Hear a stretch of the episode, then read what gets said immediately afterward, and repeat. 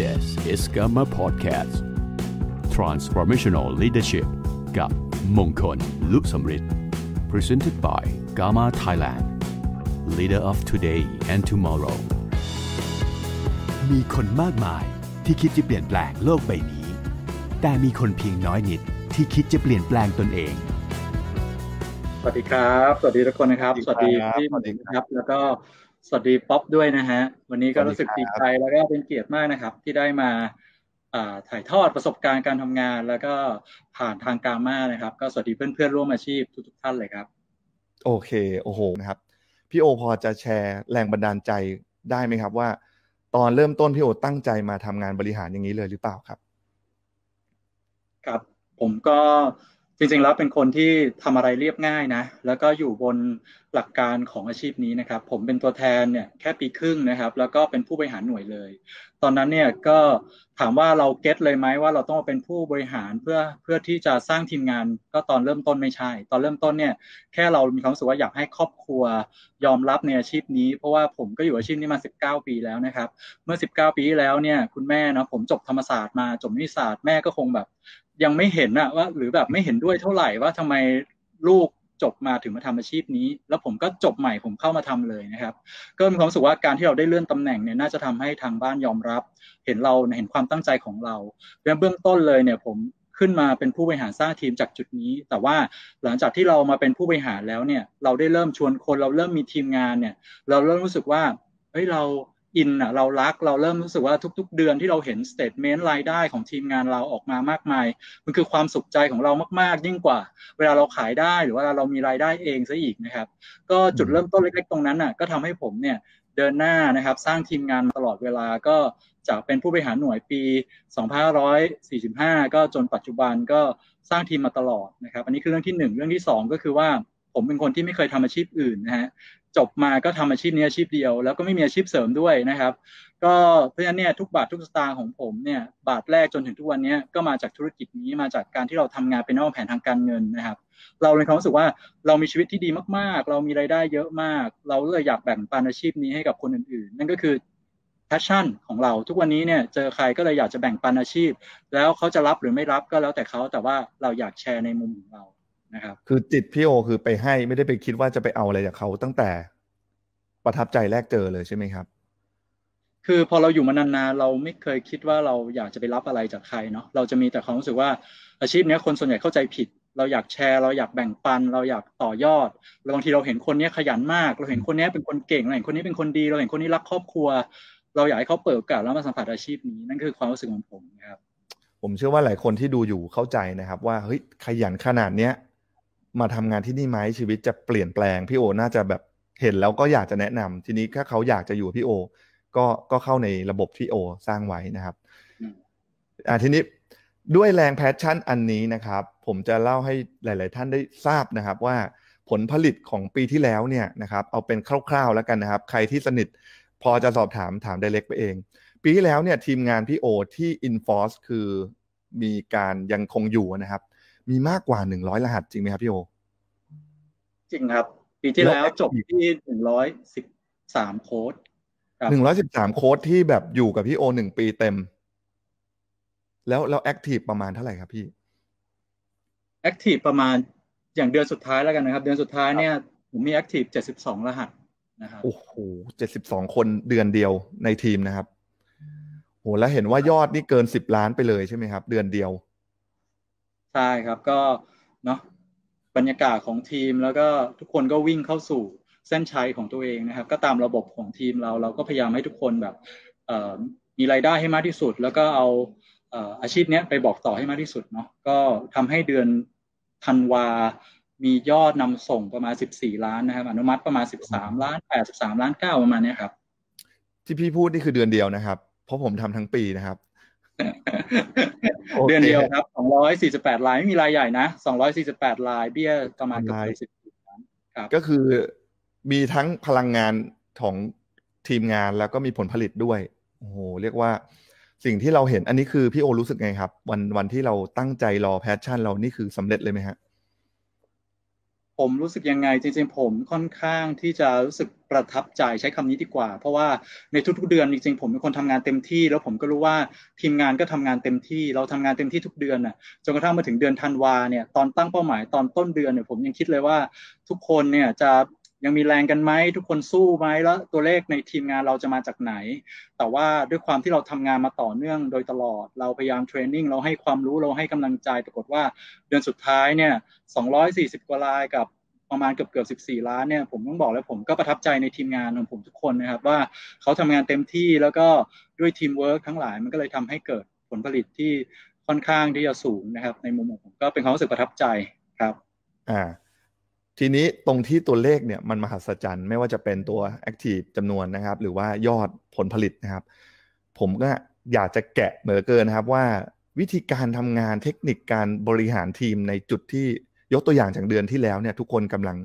ยังอินอยู่เนาะเดือนที่แล้วทุกคนจะเจอว่าใกล้ปิดปีบัญชีมีโควิดมาลุงลังนะครับพี่โอบริหารจัดการตรงนั้นเนี่ย เทคนิคการทำทีมยังไงดีครับ พอจะแชร์ได้ไหมครับ ครับ จริงๆแล้วมันเป็นการทำงานต่อเนื่องมากกว่านะครับ ผมเป็นคนทำงานแบบสม่ำเสมอต่อเนื่องทีมงานก็คงจะเห็นว่า ผมก็ทำงานตลอดเวลา เพราะจริงๆแล้วเราไม่ได้รู้สึกว่าเราทำงานหนักนะ เรารู้สึกเรารักในการทำงาน เพราะว่าเราเห็นคนใหม่ ๆ เข้ามาเราอยากสร้างเขาประสบความสำเร็จมันมีแพชชั่นในการทำนะครับ ทีนี้ถามว่าเดือนท้ายทำงานยังไงก็คือ ผมก็คงไปนั่งดูว่าคนคนนี้ เขาควรจะ achieve เป้าหมายอะไร เพื่อให้เขาได้ benefit ได้ income มากที่สุดในสิ่งที่เขาพอจะทำได้ อย่างเช่นเนาะบางคนที่เรารู้ว่าคนเนี้ยมีเป้าหมายที่จะไปถึง MDRT เราก็พยายามพูดคุย เราพยายาม coaching เราพยายามทำทุกอย่างทำแบบ supervise เพื่อให้เขาไปให้ถึง คนนี้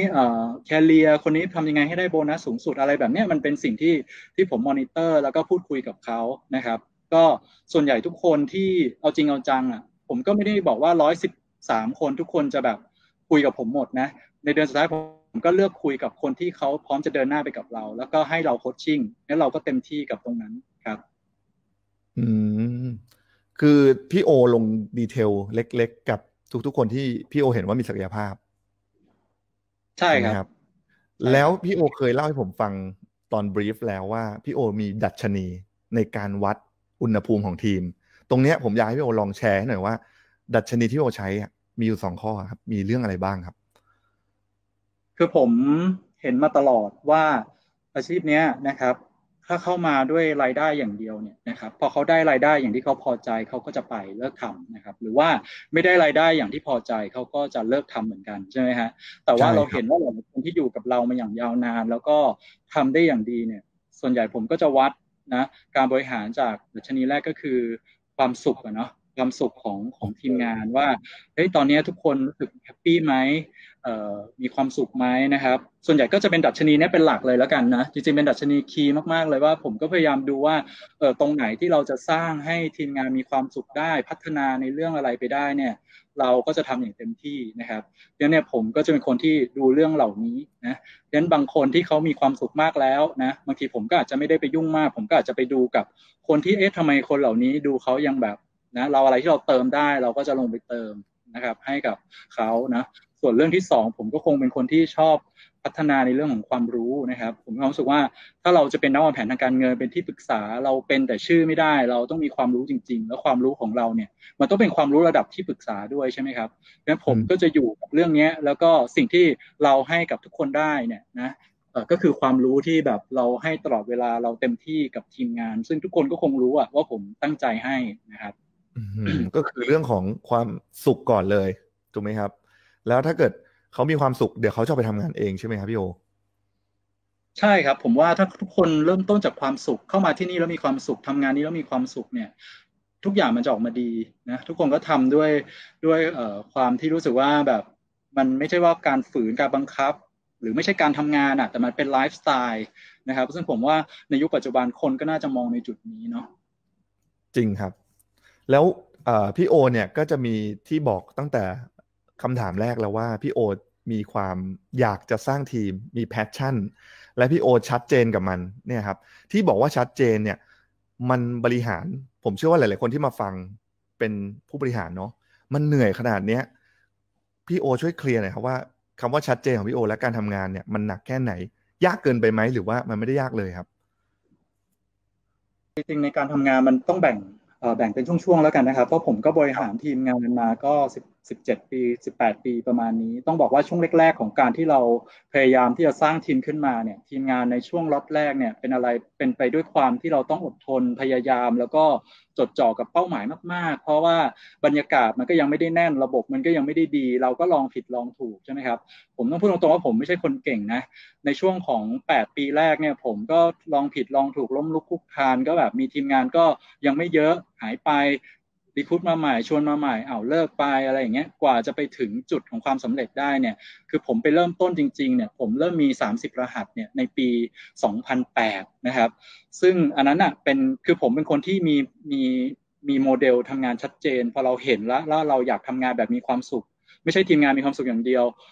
หัวหน้าก็ต้องมีความสุขด้วยถูกไหมครับ เราก็เลือกแล้วว่าเเราจะทำงานยังไงดีที่เราที่เรารู้สึกว่าเรามีความสุขแล้วเราก็รู้สึกว่าทีมงานเรามั่นคงแข็งแรงเนี่ย ผมก็เลือกโมเดลว่าผมจะจดจ่อว่าเราจะ select ทีมงานที่เอ่อ enjoy ไปกับเราคิดเหมือนเรา แล้วก็มี 30 รหัสไปด้วยกันนะครับฉะนั้นในช่วงของการที่จะเดินไปถึง 30 รหัสเนี่ยต้องบอกว่า แน่นอนทุกคนต้อง work hard ทุกคนต้องพยายาม ทุกคนต้องอดทน แล้วทุกคนต้องจดจ่ออยู่กับ 30 แต่ว่าส่วนใหญ่พอเราไป 15 16 17 18พอมันหล่นไป 14ปุ๊บเรายอมแพ้แล้วอะไรอย่างเงี้ยใช่ไหมครับเพราะในช่วง 30 แรกเนี่ยมันเป็นอะไรที่ต้องสู้หน่อยต้องพยายามหน่อย แต่ว่าหลังจากพอเรามี 30 แล้ว แล้วเราเอ่อเมนเทนเรารู้วิธีการแล้วเราก็โฟกัสไปเนี่ย ผมก็รู้สึกว่าหลังจากนั้นเนี่ยมันไม่ใช่เรื่อง ในความรู้สึกส่วนตัวเราไม่ได้รู้สึกว่ามันยาก เราไม่ได้รู้สึกว่ามันต้องทำงานหนักล้วแต่เรารู้สึกว่าโอเค เรามีแพทเทิร์นเรามี business model ของเราในการทำงานแล้วว่าต่อจากนี้เราจะต้องทํำยังไง เพื่อให้ทีมงานเราเนี่ยมีมาตรฐานนะ ที่เราพอใจนะครับอืมสุดยอดนะครับก็คือ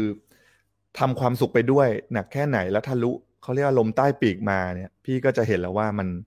มันเริ่มอยู่ได้แล้ว แล้วพี่โอเคยบอกผมเหมือนกันนะครับว่า การทำทีมแบบมี business model ซึ่งเราเปรยไว้แล้วในโปสเตอร์นะครับไอ้คำว่า business model ของพี่โอเนี่ยครับแชร์ให้เพื่อนๆฟังหน่อยได้ไหมครับว่าการทำทีมแบบมี business model เป็นยังไงครับ